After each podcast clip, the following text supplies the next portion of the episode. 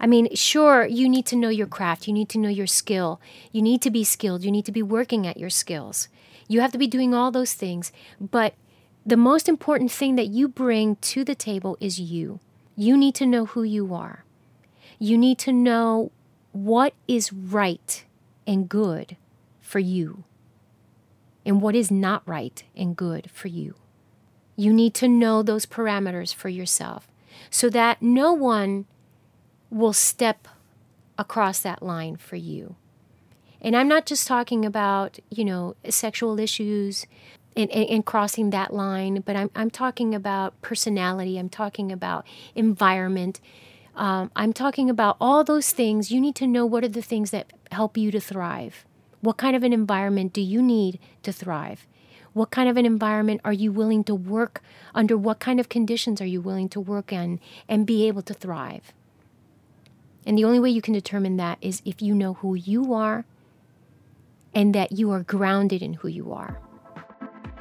Welcome back to Pictures Up, the podcast where we discuss careers in film. Today's episode is part two of an interview that I did with Atlanta based actor Maria Sager.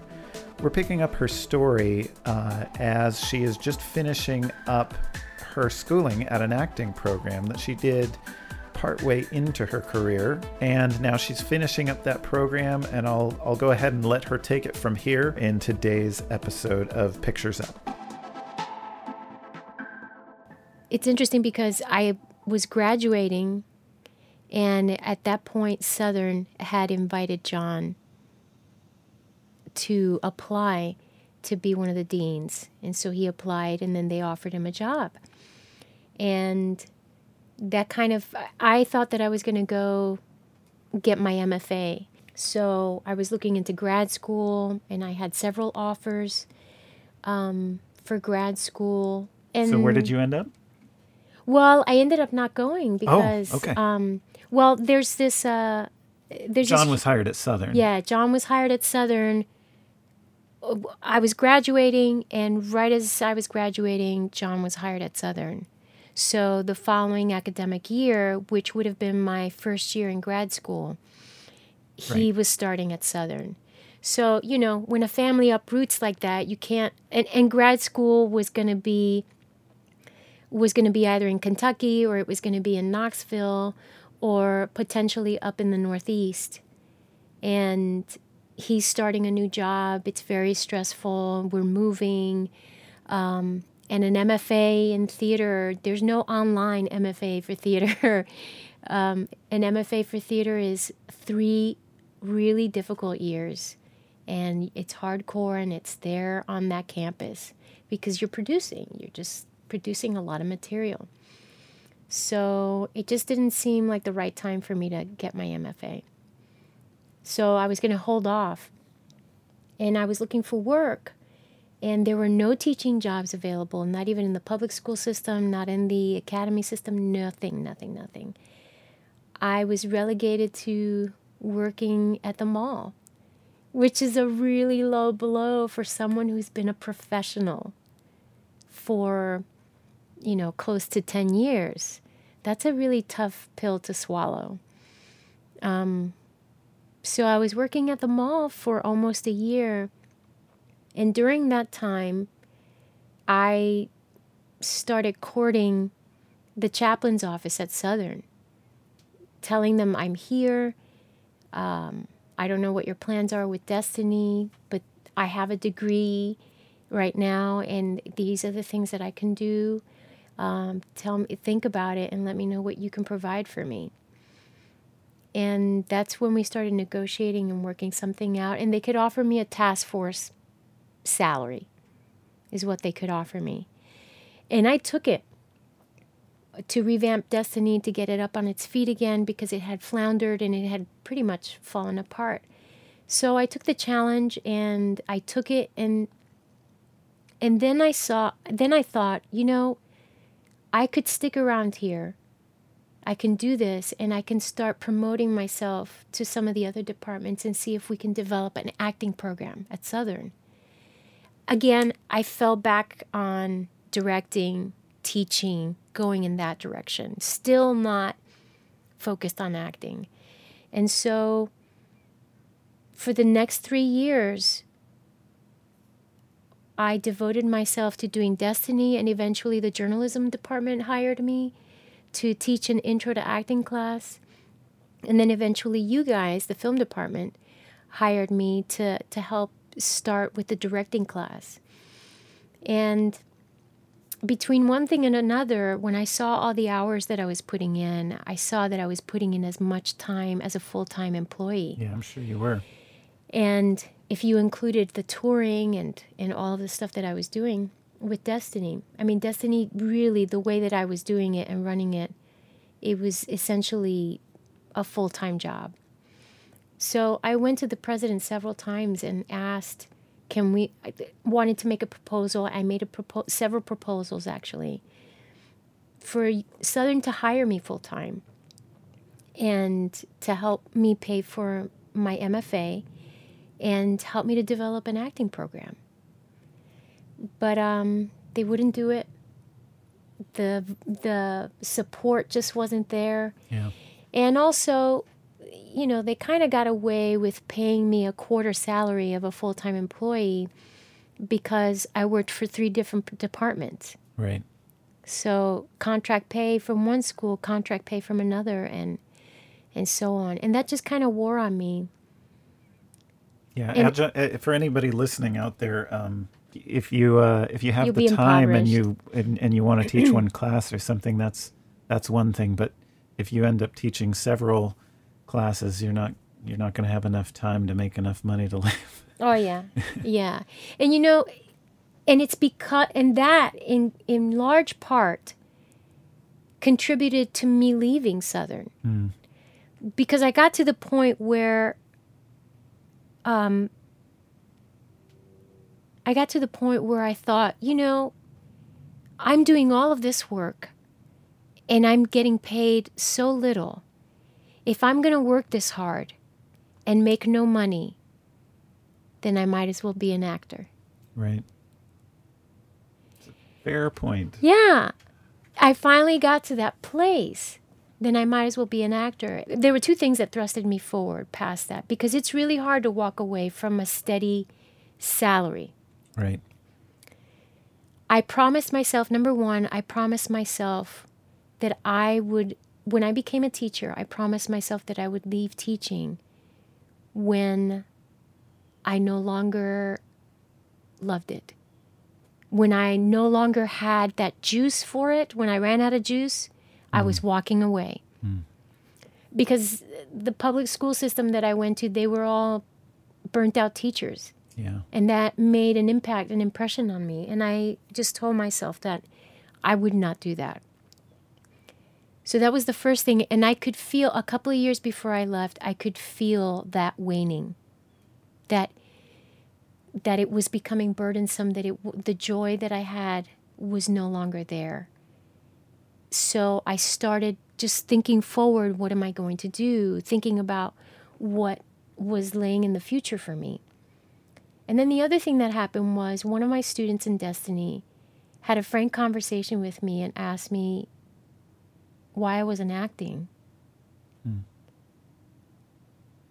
Why haven't I stepped out to be an Yeah. actor? What'd you say? And I just said that I was too cowardly to try. Hmm. And I remember her saying, Well, didn't you tell me that your professors in theater in theater school that they were all actors and they were still acting? I mean, that's part of the profession, right? At a university. Right. You have to continue making films, you have to continue producing. Mm. Other professors have to write, have to publish. And here I was teaching drama and, and developing and directing, but I wasn't acting. So the year before I left, I pursued acting at the community theater. And I did really well, and I forgot how much I missed it. Hmm. And between those three things, I said, you know, the final year that I have, I'm just going to save my money that I make, and I'm just going to step out and see what happens. I left in 2006. And between 2006 and 2008, I had nothing to show for it. I had I had no work. Um, the theater community here in Atlanta wouldn't hire me because I wasn't local. Okay, yeah. And they wouldn't hire me because they didn't know me. So there's that conundrum, you know, you, that you're kind of stuck between a rock and a hard place. I don't live here, and they don't know me. The only way they'll know me is if I work here. But in order for me to work here, I have to live here. So how do I make that happen? So it took three years of me driving back and forth to Atlanta and just showing up, showing up at productions, volunteering to usher, showing up at theaters, going to auditions and auditioning and auditioning and hearing the same thing. Do you live here? Oh, you don't? Well, we can't hire you. Right. So one day I decided to take a. I, I started taking classes, like workshops that some of these directors that was the other step. I started taking workshops that some of these directors were offering. And one director in particular, after we were almost done with that class, she was producing a play. And she said that she really wanted to audition me for it, but she said, and I think you would be perfect for the role. But do you live here? I mean, can you figure out a way to live here? Because I can't pay for you to travel. And I said, "Well, let's let me audition and let's go from there." I auditioned, I got the role, and then I had to figure out a way to plant myself here. And that kind of got the ball rolling. When was that? That was in 2008, April okay. of 2008. 10 years ago. Mhm. April yeah. 2008. The following year I had another show. And the year after that I had another show. And it took 5 years of doing basically one show a year, subletting rooms from strangers mm. and from different people, being away from home, because those were just those shows, but that didn't count all the times that I was trying to find an agent and and doing little itty bitty things and student projects and reading and I mean all that other stuff just kept putting one foot in front of the other only to have one theater production to show for it at the end of the year. Um, How long would those shows run? Two, three months. Okay. So you're working a quarter of the year. Yeah. yeah. Getting paid. Right. I'm getting paid yeah. a quarter of the a, year. That's an important distinction. Yeah, and it's non-union pay, so it's less. Um, but it took five years for me to get momentum. And then the last five years, it's been, I've been gainfully employed in the theater. Okay, for the last five. For the last five. Gotcha. And by gainfully empro- employed, I mean I have actually made a little profit. I wasn't in the red. Um, and I think it was last year or the year before last when I actually made I made a little more than I was making at Southern. So it took me 10 years to get to here. Wait, you made a little more than you were making at Southern when they, they when were paying you a quarter uh-huh. salary? Uh huh. Well, that's a little sobering. yeah. So, and you got to remember something. It, but here's the thing is that it took me 10 years um, I'm now a union actor. I am SAG and AFTRA eligible. Um, I've done at least a handful of television shows and I got union pay and I have those credits. Uh, I have an agent. I do voiceover. I do all kinds of other jobs and that that are theater or actor related. Um, and I'm at the point now where I'm auditioned like everybody else, but I'm at the point now where I'm being offered roles mm. without having know, to. Because they know who you are now. Yeah. Yeah. The whole community knows who I am, and I've become one of those actors that they call and they say, "I want you to play this role," or they call me and they want to audition me. I think I think you're perfect for this role, and I book it. Yeah, it's it's been in in that respect, it's been consistently affirming that I'm on the right path. Right. So you mentioned joining the union. You know, what what what are the things that you would consider as an actor as far as joining the union versus not? Uh, you know, my somewhat cursory understanding is that it means that you, uh, when you're working, generally you're going to be better taken care of. Um, it it means that there are jobs you couldn't have done before that you can do now, but it also might mean that there are jobs that you can't do now that you could have done before. Uh, am I on the right track? What yeah. am I missing? No, that's all true. All of that is true.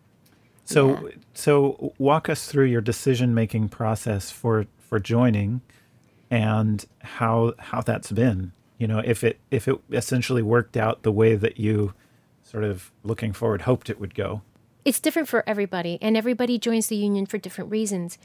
I've been union eligible for two or three years now, and it took earning, you know, working union contracts for a certain number of weeks and collecting those weeks, and then you're eligible. I see. um, and then you decide you have a certain period of time to be able to join. I put off joining because Georgia is a, a right to work right state. to work state, yeah. So joining the union poses those challenges. If I were working in New York, then being in the union is an absolute must. If I were working in Los Angeles, it's an absolute must. And the same with Chicago. But here, it's a little different. There are only, I think, a handful of equity houses here. These are houses that hire union actors, predominantly union union actors. So, you know, you have the competition is stiff. You have a lot of actors that are competing for those few jobs. And um, so it, it, it makes it challenging to decide whether to join the union or not. Many of the actors join the union once they get to that place. They join the union because number healthcare is a big one. Sure. That's huge, which is not a challenge for me because my husband is gainfully employed at Southern. I have insurance through him. I don't see. need insurance. So the union doesn't benefit me for, for medical insurance.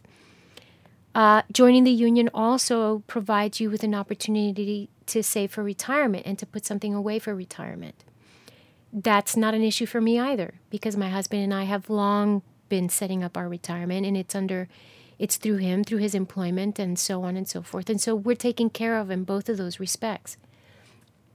So the benefit of me joining the union at this point in my life is i decided to join because number one i feel like i earned my dues. I feel like i earned my position as a union actor as being a union actor now does not pose a threat to me being hired versus to before when I was an unknown. I see. Before when I was an unknown, if I would have been a union actor, then a theater, just financially speaking, would look at me and say, We don't know her. She's playing a smaller role. She does not need to be. We need a non-union actor. We can't Sure. afford her. Uh, sure. Uh, afford her. So that was the downside then.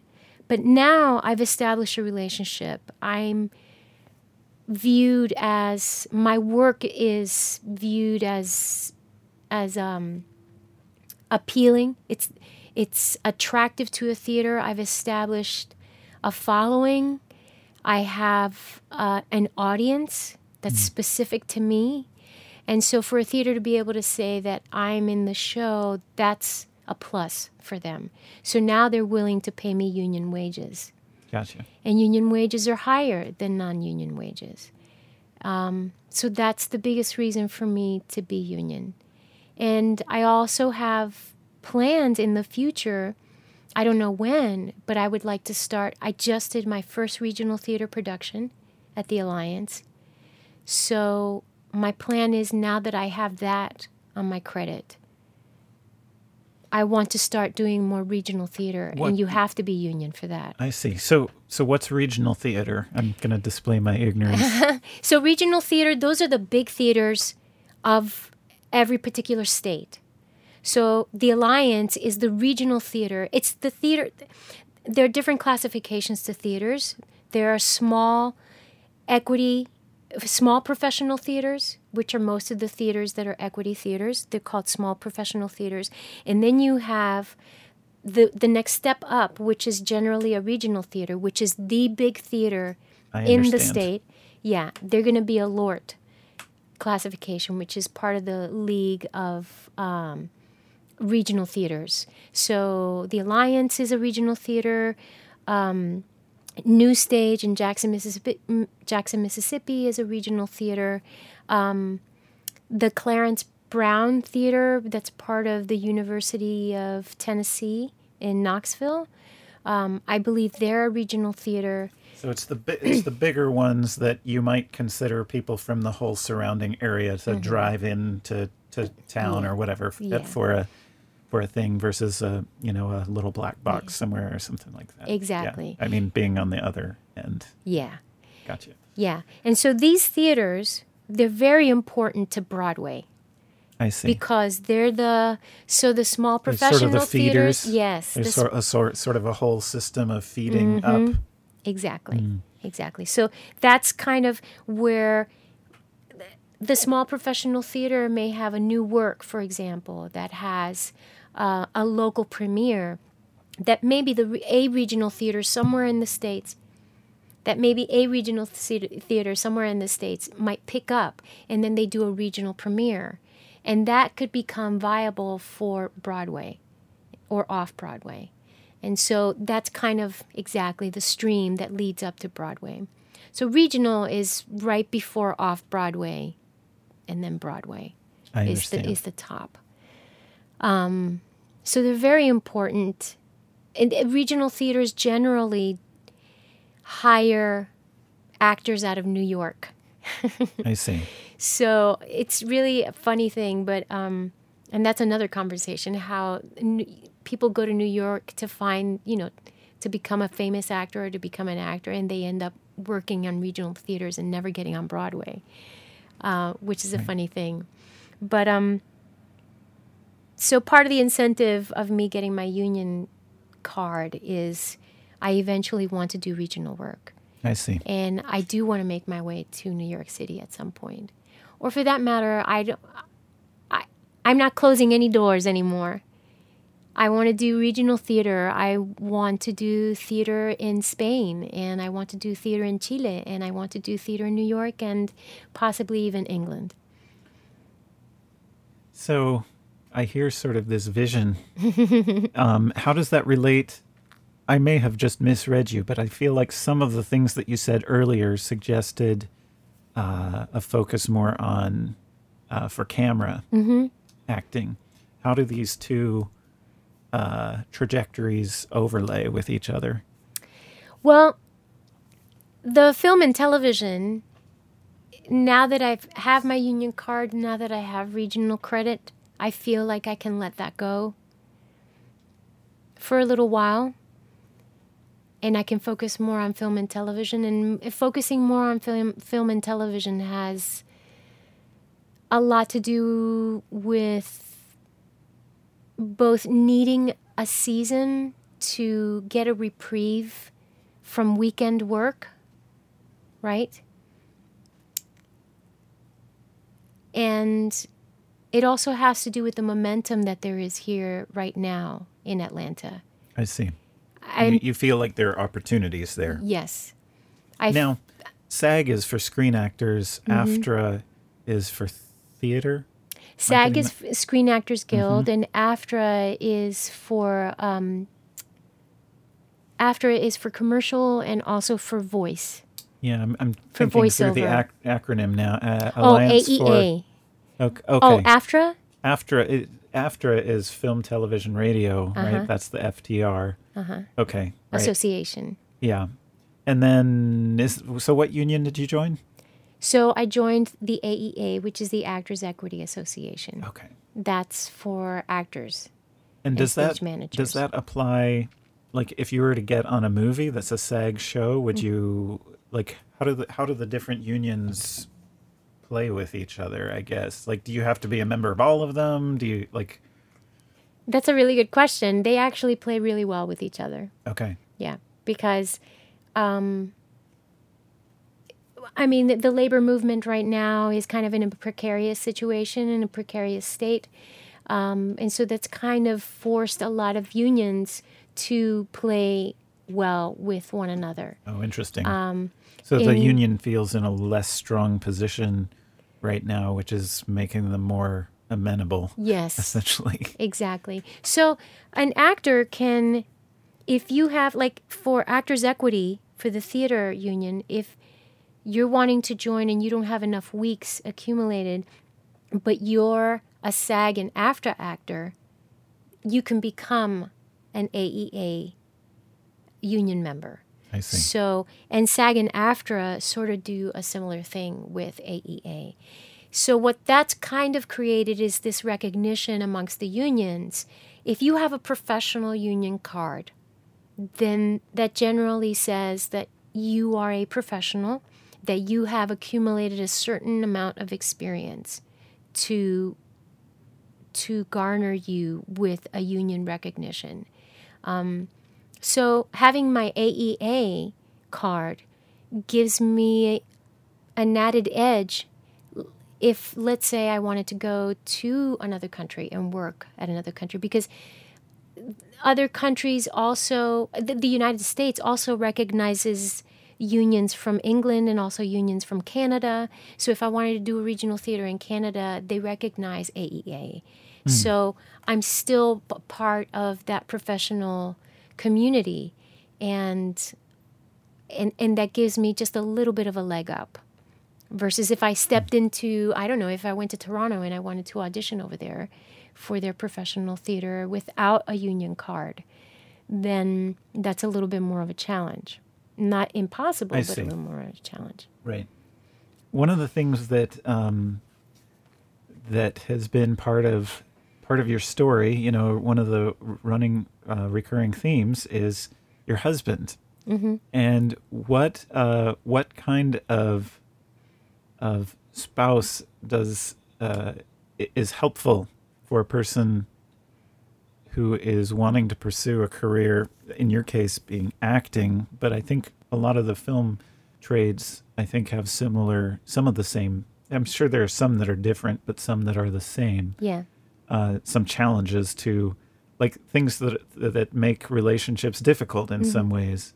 Can you talk about that? I guess. Yeah. Yeah. Um, that's a really great question. That it's um, it's been a journey.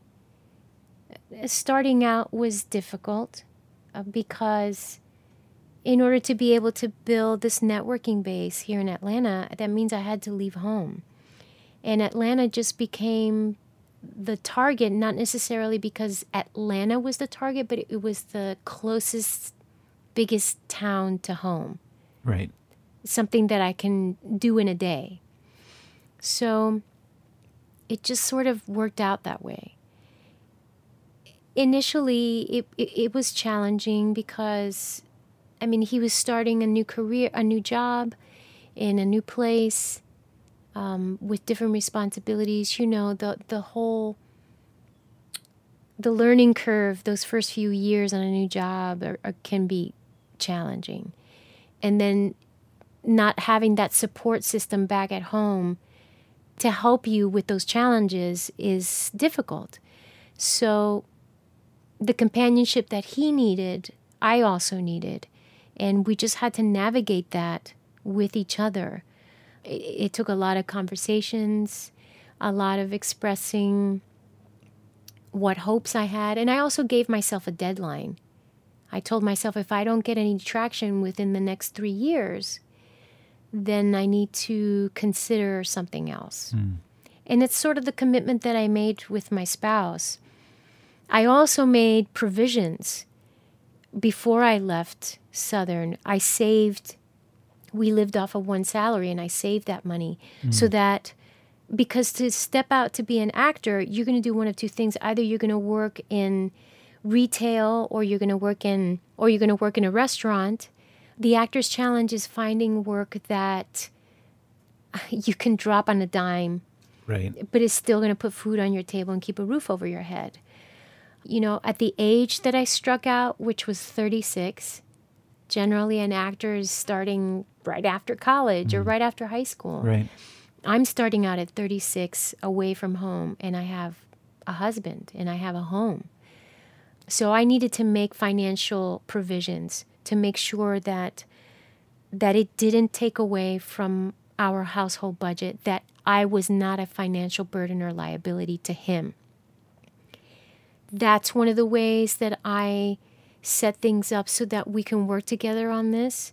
And the other thing was setting up a deadline for myself and just a lot of communication. And when those moments of frustration and loneliness came up and, and anxiety, it, it just dealing with them and talking them through and talking them out. Um, one thing that I would have done differently if I could go back in time would have been to be more compassionate mm. towards him. Mm.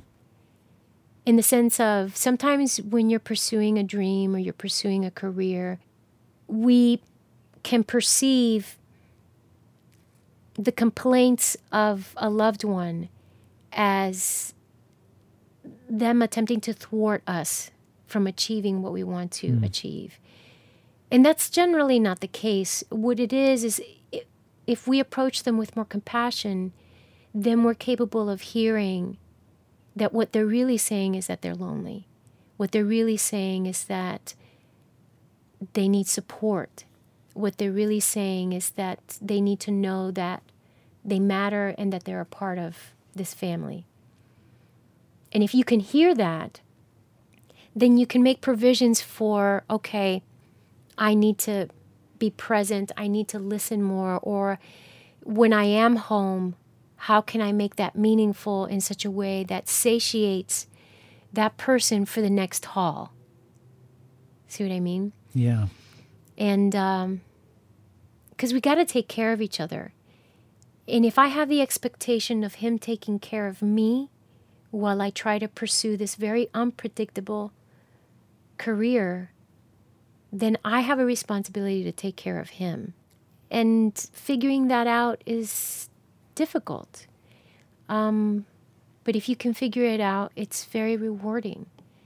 And we got to the place where we were able to do things in such a way and, and, and God placed it in our path to be able to get a little place here in Atlanta. And so now the man has his own little hotel room, you know, basically his little suite here in Atlanta. It's his, it belongs to him. Hmm. And whenever you know, he's off of work. He comes down to Atlanta, and if I'm doing a, a theater production, his days off, he's he loads up the cat and he comes down to and he stays at the apartment. And then when my days are off, on my days off, I go home. And essentially, we're seeing each other as often, or if not more often, than some couples that live together right because life can get so busy but but you take for granted that you're living together that you're seeing each other every day but you're not necessarily seeing each other. Yeah. It's easy to take for granted the the presence of a person that you share a share a house with mm-hmm. to where you don't necessarily feel like you need to make an effort to connect with them. Yeah. But there, there's something really funny about acting that there's a saying that goes if you want to get a job, go on vacation. If you want to book a job, take time off. Right. Yeah. then suddenly it'll pop up. It suddenly pops up. It yeah. happens every time, every single time. And I know this is true for all kinds of people in film as well, which is that you you are a little afraid to ever say no because there's exactly. the anxiety of well it's they're gonna they're gonna find somebody else and you know that person that they find they'll probably ask first next time and exactly it's feast yeah. or famine it really is one of the things that I think that can be attractive is that you do have more flexibility in your schedule. But what I find is that at least some people I've talked to about it, they're just afraid to to actually take time away. Mm-hmm. Like is that has that been your experience? Absolutely. Yeah, because I mean I, it's taken me almost a decade to create the momentum that I have now. And with any art form, as soon as you step out and you walk away from it, then all of a sudden, I mean, you get replaced. We are all replaceable, and you get replaced. And th- this kind of a career is about momentum and keeping that momentum going, keeping that ball rolling. Right. Um, I mean, even superstars are afraid of stepping out of the limelight for a little while. Right. You know, musicians and singer songwriters, they and actors, when they step out of the limelight for a little while, that's a scary prospect.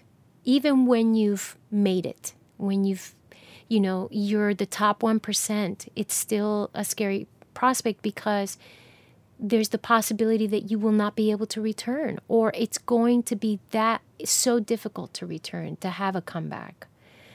Um, so that's that's a perpetual challenge, I think, to anyone who who produces any kind of art Yeah. and who's b- been able to create any kind of momentum where the work starts coming in and you're not fighting so hard for it.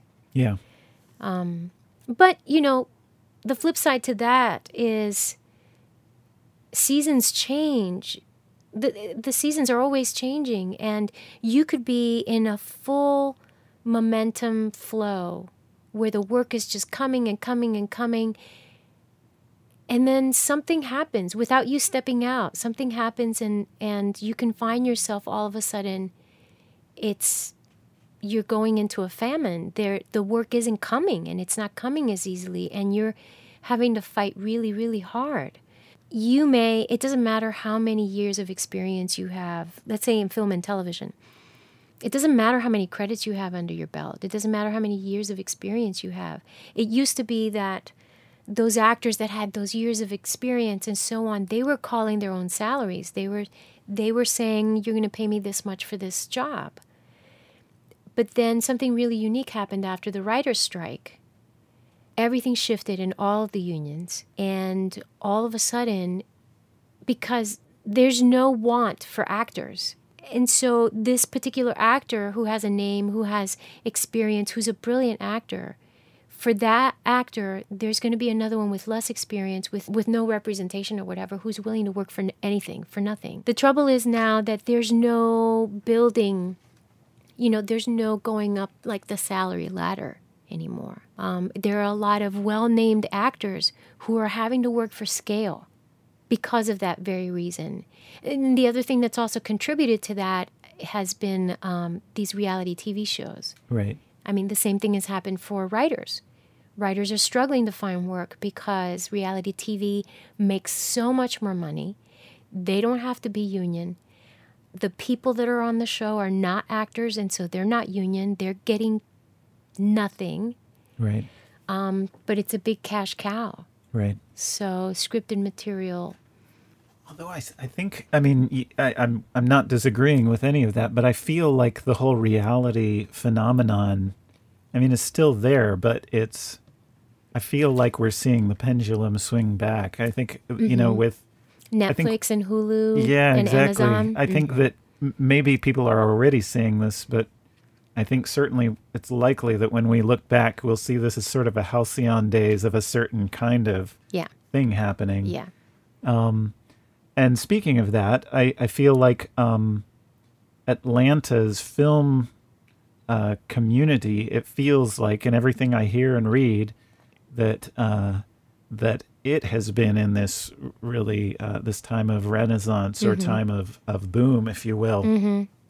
And uh, you know, just researching, you know, reading in the Atlanta Journal Constitution, there's an article in there that published a current listing of all the shows in production, and it was almost it's close to a hundred TV shows Yeah. currently in production, and yeah. uh, you know, and and huge movies. You know, you look at how many movies have been shot down here, and even stuff you don't realize was shot here. And you're like, oh, that movie was shot either all or partly in Atlanta. Um, so what is uh, what is it like living in Atlanta? It seems, you know, I live up the road in Chattanooga, and every time I come to Atlanta, uh, forgive me, Atlanta people, but it, it feels like I've found the place that uh, has the traffic of Los Angeles and the climate of uh, the deep South. You know? Yeah. Um, You know, it took me a little while to get used to Atlanta, but it had more to do with the fact that I'm from New Jersey and I grew Okay. up in front of Manhattan. Yeah. And so I'm a I'm accustomed to an urban community being laid out a certain way. Okay. And also um yeah, so I'm accustomed to a major metropolis being laid out a specific way and also I feel that what you give up when you leave the country to go to the city you should gain in transportation, public transportation specifically. And so that's been one of the things that was difficult for me. Um, when I was growing up in New Jersey, you just didn't need a car. Yeah. I, you know, I knew of people that were in their 30s and never owned a car, didn't have a driver's license because it was unnecessary. You you lived in the city, and you could get anywhere within the tri-state area actually, uh, using nothing but public transportation. So I kind of had that expectation when I came down to Atlanta, and it's just very, very different. So having to get that adjustment period was a challenge. And, you know, also that there are like 10 different Peachtree streets. yes. Peachtree Industrial, Peachtree Dunwoody, and you know, so initially when I first came down here, I didn't have a smartphone, so when I had directions, you know, off of Google Maps or something on a printed page, I was looking for Peachtree, and you know, the, you have West Peachtree and Peachtree parallel to each other in downtown Atlanta. So when you're new and you come in and you and you you know you're faced with that, it's really challenging. So needless to say, the compass became a really good friend of mine Gotcha. because I just knew okay, I have to go north or I have to go east or west or what what have you. I would say that aside from getting acclimated to the layout of the land in Atlanta, I have found Atlanta to be not devoid of its challenges, um, like the public transportation situation, and of course the urban, uh, the urban renewal that's going on. That's that leaves a lot of people out. Uh, the gentrification that's happening throughout the city. Okay.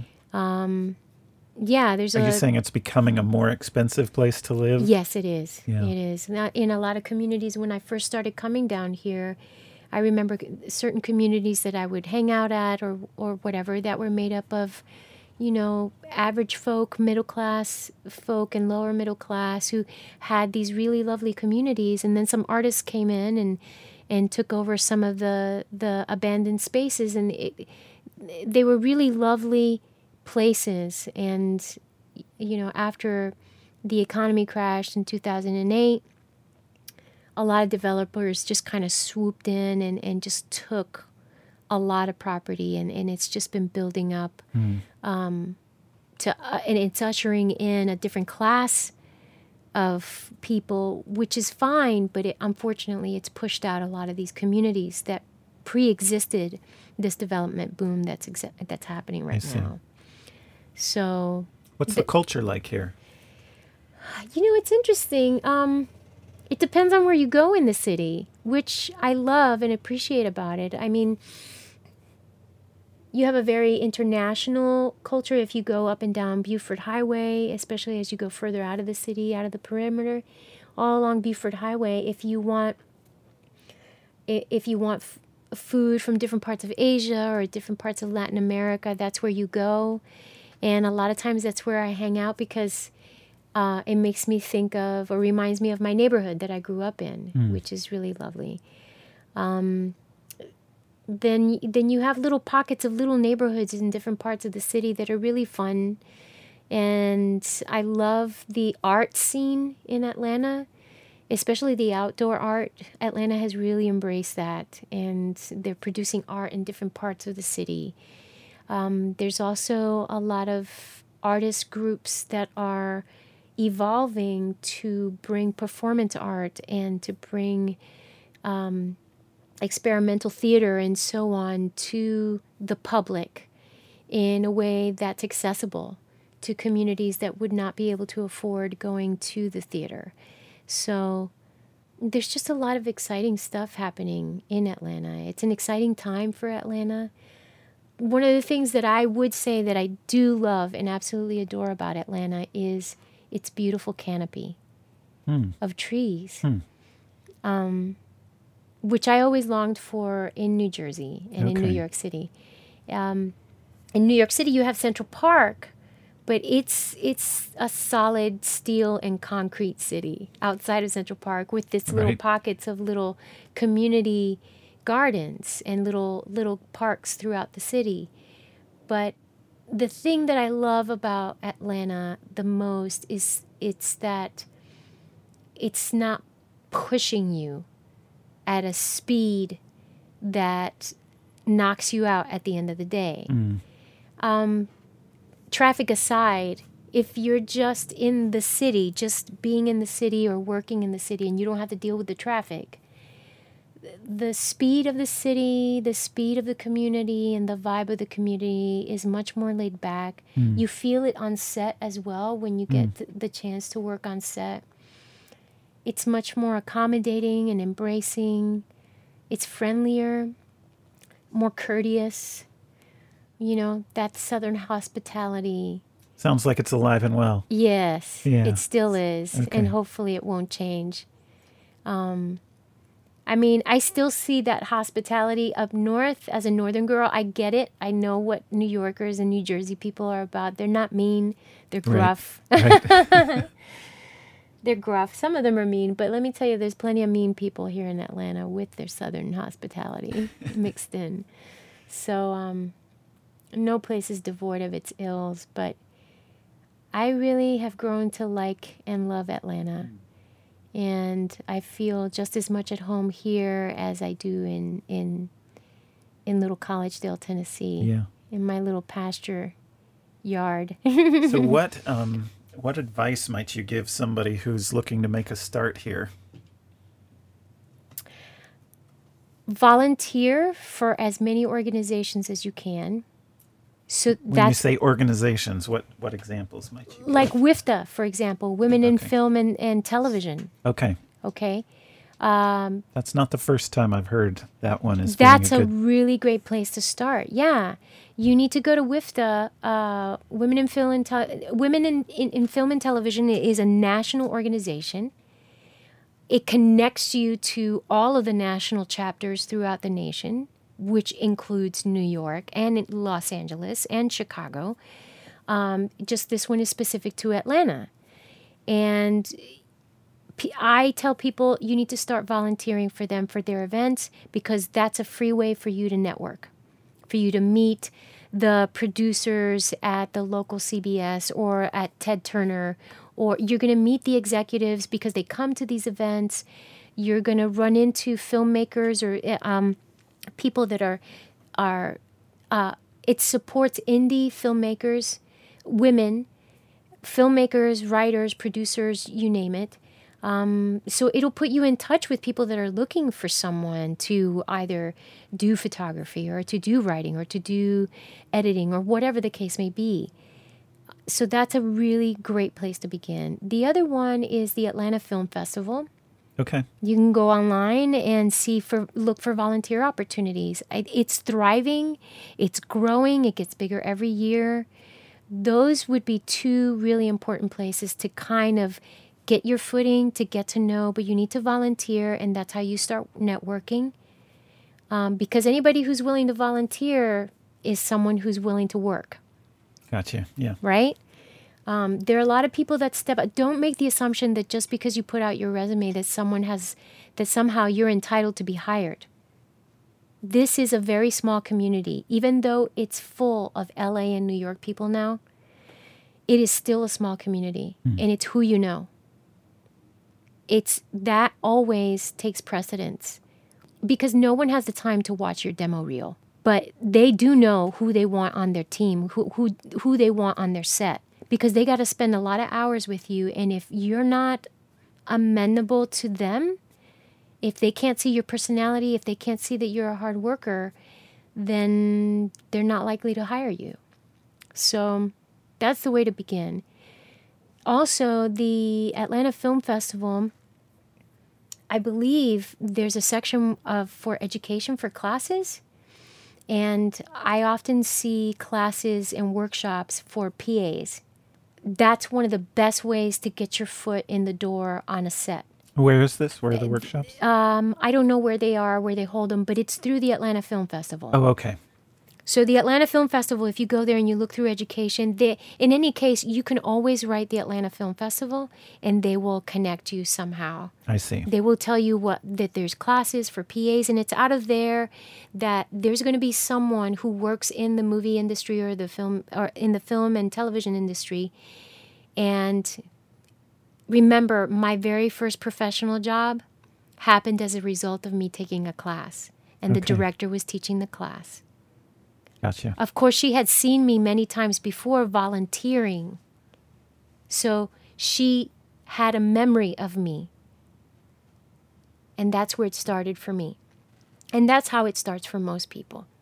Uh, it sounds like you have ex- some experience in figuring out where uh, where to live in Atlanta. Mm-hmm. Do you have any advice on that?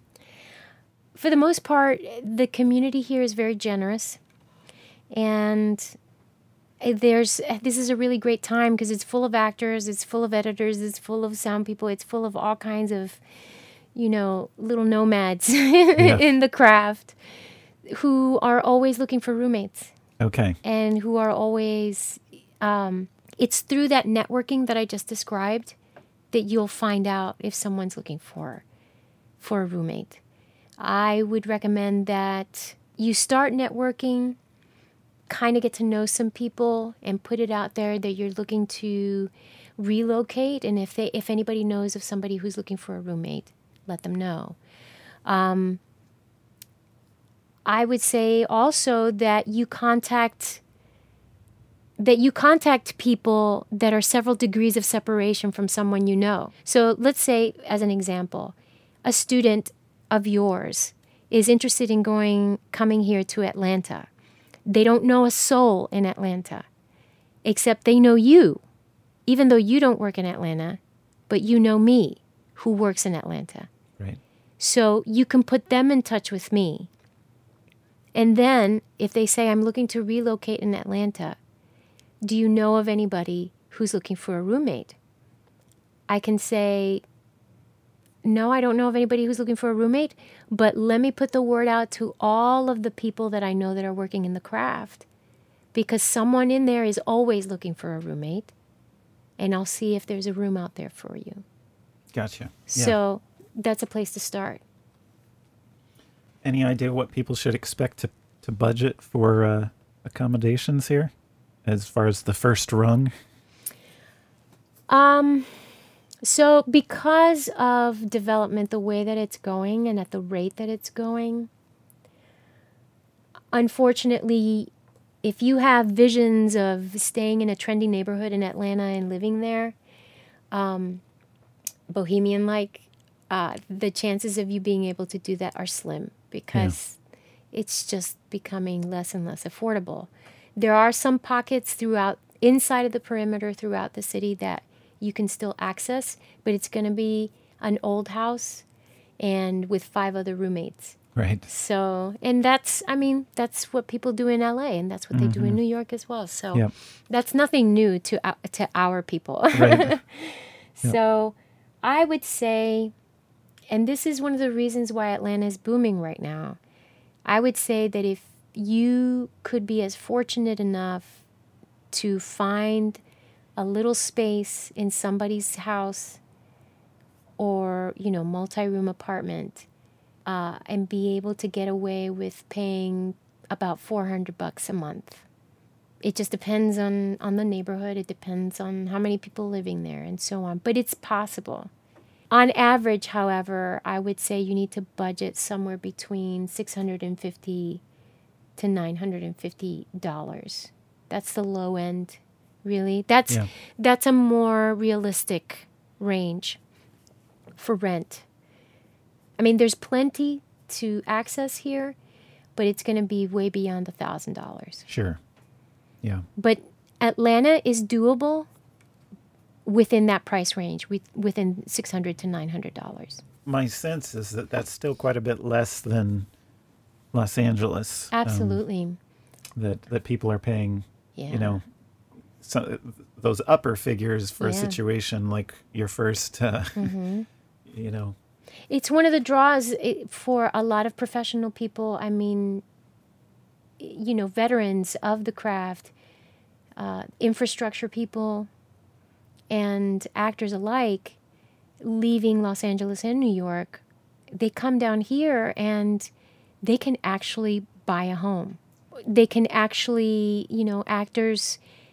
If you you're trying to make it as an actor in New York City, many actors or in Los Angeles, many actors find themselves working working themselves to death just trying to keep a roof over their head and food on their table and gas in their car. And that's the thing about Los Angeles versus here is they're both cities where you have to have a car. right? you true. have to have a car. It's very difficult to make it without a car. However, the cost of living here as compared to Los Angeles is is just incredibly Yeah. I mean the the disparity between the two is is the gap is pretty wide. So you can actually come here if you're looking at acting to say for example, you can actually come here and you can work a, a, a minimum wage job and actually have a room, have food on your table, and still go out and interview or audition for jobs. You can still do your day job and, and, and, and, and get your credits and start making your path, making your way to, to working. And that's, that's what's really wonderful about Atlanta is that you can actually have a, a life while pursuing this craft. Whereas if, if it were Los Angeles or New York City, it would be all consuming. Like I, I wouldn't be able to drop it. You'd have to be working to pay just to make enough money to get by Yeah. all the time. Yes. Yeah. I see. Yes. So I, I tell a lot of young people who are starting out, I tell them, give Atlanta a try. Really, give Atlanta a try. If New York and Los Angeles, the best advice that another actor gave me, actually, it, it was a, a producer or a director, I can't remember. Um, when I was talking about when I was first starting out and I wanted to go to New York, because that's always been my dream, they said, why are you going to go to New York empty handed? Hmm. Why don't you go to New York with a full suitcase? Heck, why don't you go to New York with a couple of full suitcases? And I never forgot that. And that's the best advice that I could give any person who's starting out who lives within the vicinity here. Give Atlanta a try. Hmm. The business is booming now. I mean, literally booming. Los Angeles is moving here, has moved here. I shouldn't say moving, has moved here.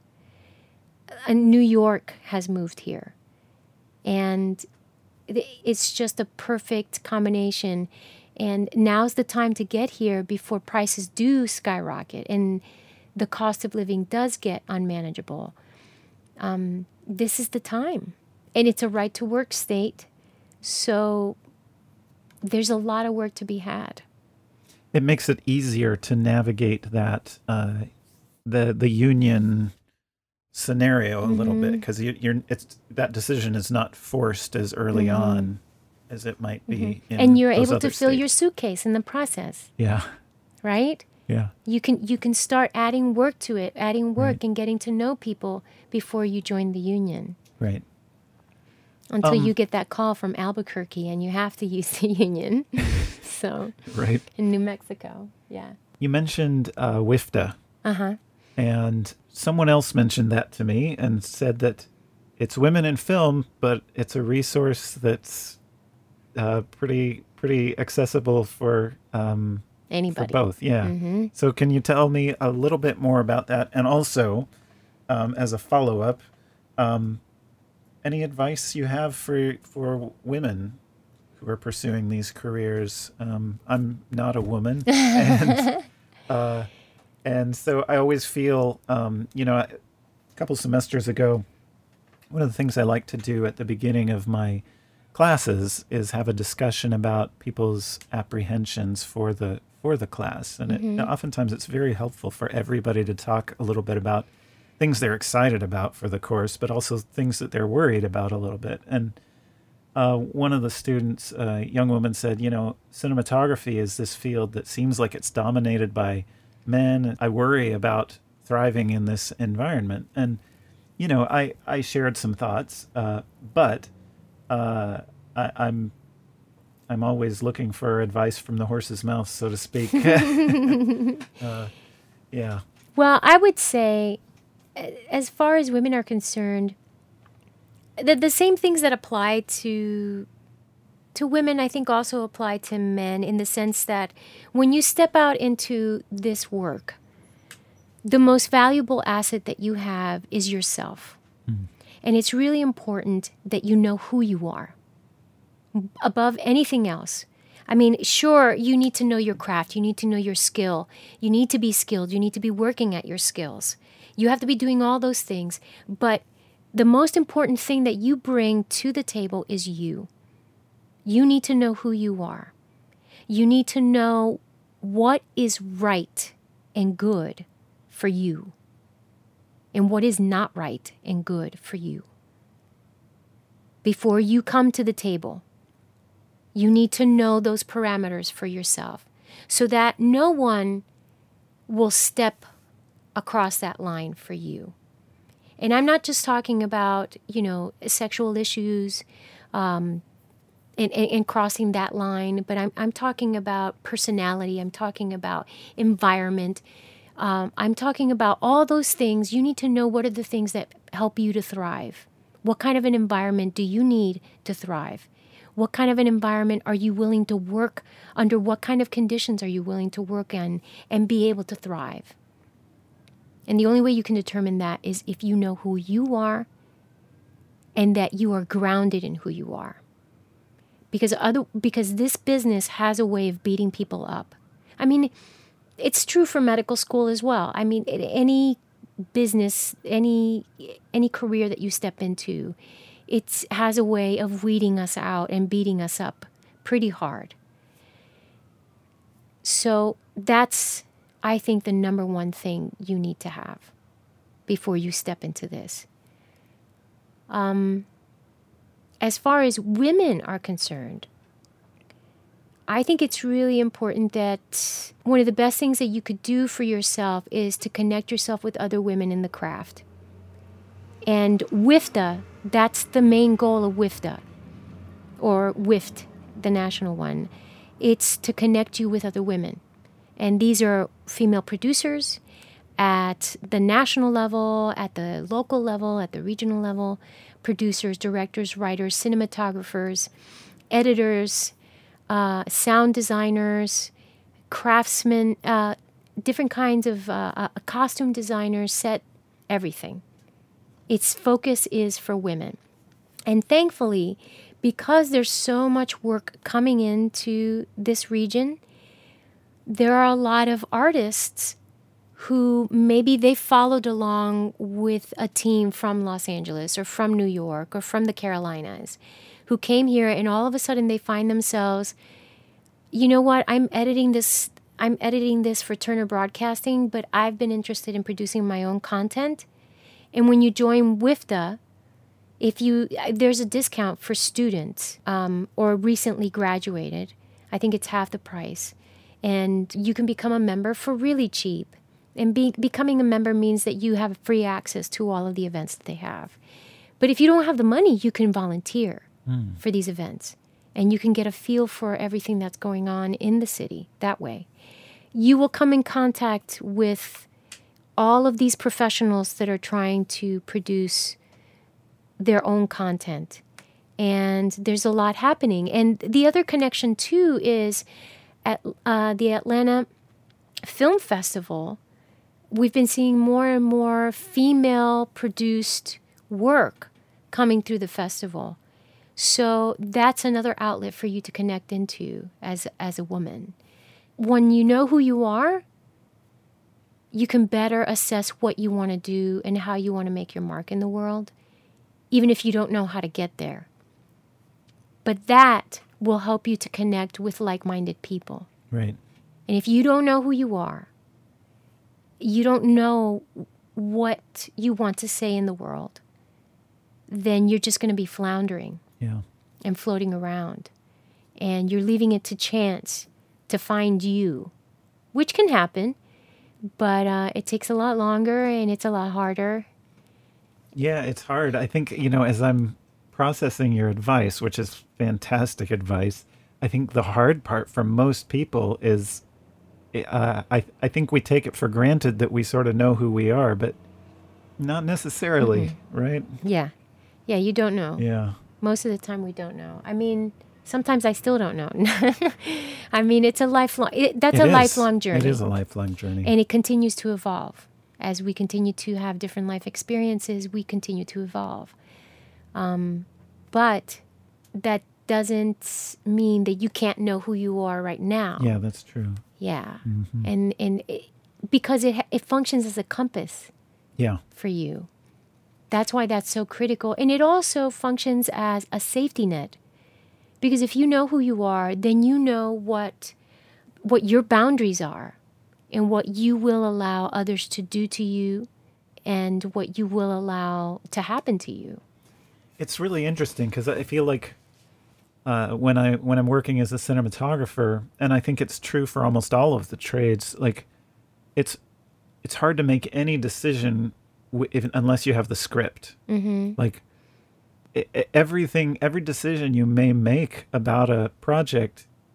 you know, you have nowhere to go from if you don't have a script, because your choices are motivated by that script and motivated by what story you're trying to tell. And there are other factors as well, but I think uh, it's similar until you really know who you are, what's what's good for you, what is and what is not acceptable, what you believe in. It's so hard to make like all of the rest of the decisions. Like uh, it's tough to make them, and Yeah. I, I think that it, there's a there's a there's something parallel going on there. I ca I'm having a hard time eloquently verbalizing it, but it's almost like if you're shooting a film and you don't have the script, you won't be able to make any decisions. If you're Yeah. working in any way in in probably any aspect of life, but I think in in a lot of these uh, art related careers, Mm-hmm. I think a lot of times we're challenged in different ways that you do need to to have that script for yourself Yeah, almost, yeah. you know? Yeah. No, I think that's a wonderful that's a wonderful parallel. I mean, the your story you don't have a story without a plot. Yeah. Yeah. And so you have to cut, step into this when you step out into the world, you have to come out step into it plotted. Yeah. You and, and that's part of the grounding. You have to come out plotted. That doesn't mean that you have to have every single thing worked out. That's not it. It's just you have to have you, your your person, your soul sorted out, knowing who you are, mm-hmm. what you're about, what you bring to the table. And most of all, knowing that you have value. Mm-hmm. So to the women out there, I say, yes, this is predominantly a male dominated industry. And my response to that is so what? So what if it's male dominated? That doesn't matter. What matters is who you are, what you bring to the table, and you being faithful to that.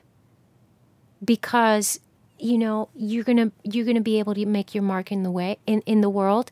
You're you're gonna figure that out. And you're gonna figure that out in a more solid way versus someone who steps out into the world not knowing who they are and just it's the difference between showing up and saying i'm here and asking for permission can i come? Ah, yeah. Women don't have to say, Can I come? They don't have to ask. YouTube changed that for crying out loud. You don't have to ask permission. Right. You just make. You just show up and you say, Here I am. Put me to work. What can I do? How can I plug me into what you're doing? Hmm.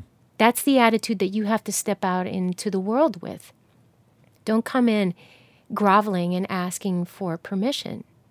You have to be respectful of those who have gone before you because you're not entitled to anything. And that's something that I would say to all young people coming out. Yeah.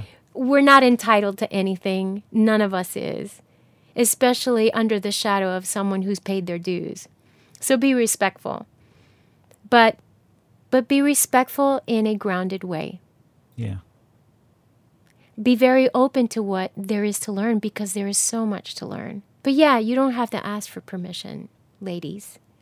You're you're part of, of the human race and you have a place. So show us how you want your place to look like and what you what story you want your place to tell. There's there are no barriers for women anymore. Hmm. Wow. Well, this has been fantastic. um, I cannot. Uh, I think that's a great note to end on, and uh, I'm so thankful it worked out for us to get together. And um, yeah, And then we got to do it in this super cool space. Oh my goodness. I don't think I'll have another interview like this or another conversation like this again. yeah, it's uh, it's it's sort of weird, Yeah. but hopefully in a mostly good way. Yeah. Yeah. No, it's been fantastic. I will I will count this as a very dear memory. Well, very cool. Not just because this is your schoolie that you worked so hard on, that you and your family worked so hard on and then traveled around with, but also that this conversation happened with you yeah. whom whom with part of my journey whom I've shared part of my journey with. yeah. Yeah, so long ago. Yeah, and I don't think we really formally addressed that, but you Yeah. you were my teacher. Yes, Yeah. I was your Bible teacher. Yep.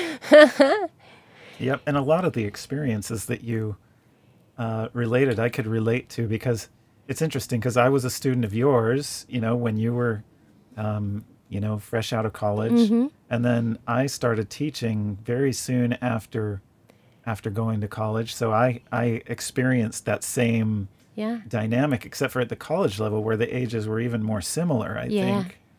And um, yeah, anyway, a lot of parallels. Yeah, most definitely. And how cool is it that we live in the in the same town even though we never see each other. I know, right? but we've been able to collaborate on a few things and Yeah, it's just been a lovely journey. Yep. It's been a lovely it's been lovely to see what you've created and the mark that you've made in the world, Well, thank you. including the schoolie. Yeah. All right. well, thanks so much. Yeah, thank you. All right, what an amazing journey. Uh, quite a lot there to ponder, whether you're interested in pursuing acting or another career. I think there's there's a lot there to to consider. So I think that's going to do it for this episode of Pictures Up, and uh, we hope you will join us again next time.